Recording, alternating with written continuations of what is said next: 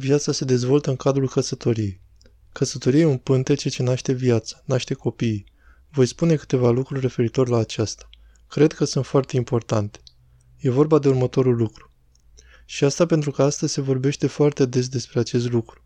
Doi oameni se iubesc, de ce să nu se căsătorească chiar dacă sunt de același sex? Nu. Scopul este ca iubirea să aducă unire. Vă voi spune ce înseamnă acest lucru. Ca să se facă unirea sufletelor și a trupurilor, să începem de la unirea trupurilor, trebuie ca oamenii să fie complementari. Nu de același fel, ci să se completeze. Nu se unesc doi bărbați între ei. Mă iertați dacă fac referire la altceva. Nici două femei, ci unul în completarea celuilalt. Individual e un bărbat și o femeie. Aceasta în primul rând. În al doilea rând, fiziologia lor. Vedeți cât de frumoasă este fiziologia trupurilor. Toate sistemele corpului uman sunt aceleași, la bărbat și la femeie. Funcția rinichilor e aceeași și la bărbat și la femeie. Funcția respiratorie, sistemul digestiv, funcția ficatului, toate. Singura diferență e la sistemul reproducător. Și încă ceva. Funcția digestivă, precum și celelalte funcții, se fac pentru corpul omenesc însuși.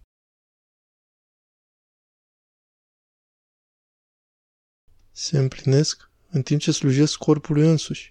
Funcția de reproducere nu poate sluji omului pentru el însuși. Și în al treilea rând, toate funcțiile se fac în mod reflectorizant. În această clipă eu nu pot opri funcția rinichilor mei. Să fac ceva și să oprez rinichii să mai funcționeze. Nu se poate. Această funcție e supusă controlului omenesc. Prin urmare, omul o poate controla autonom. Și apoi, e nevoie de un al doilea om cu anatomie, fiziologie și biologie complementară. Aproape toate celulele sunt identice. Celulele aparatului genital diferă. Așadar, avem ovule ce au genom simplu, în timp ce toate celelalte celule au două. Sunt complete. Și spermatozoizii au genom simplu. Și care e semnificația? Nu pot fi împreună un ovul cu un alt ovul. Nici un spermatozoid cu un altul, ci va fi un spermatozoid cu un ovul. Așa se întâmplă. Nu a reușit nimeni să facă altfel. Aceasta este fiziologia trupurilor și acesta este fondul lor biologic. Și cum se va întâmpla acest lucru? Prin unire. Așadar, heterosexualitatea e o necesitate pentru unirea oamenilor din punct de vedere trupesc, iar apoi sufletesc. Cum se face unirea sufletească? Unirea sufletească se face prin iubire. Însă care iubire? Iubirea ce se deșartă pe sine. Ce vrea să însemne te iubesc? Când o femeie spune bărbatul meu, nu înseamnă că e acesta care mă satisface trupește, ci acela căruia mă dăruiesc, în concepție creștină, cel pentru care trăiesc, care e darul lui Dumnezeu din viața mea. De ce să ne îndepărtăm atât de mult de a înțelege lucrurile? Și când un bărbat spune, aceasta e femeia mea, trăiesc ca să o fac fericită, nu spune mulțumită.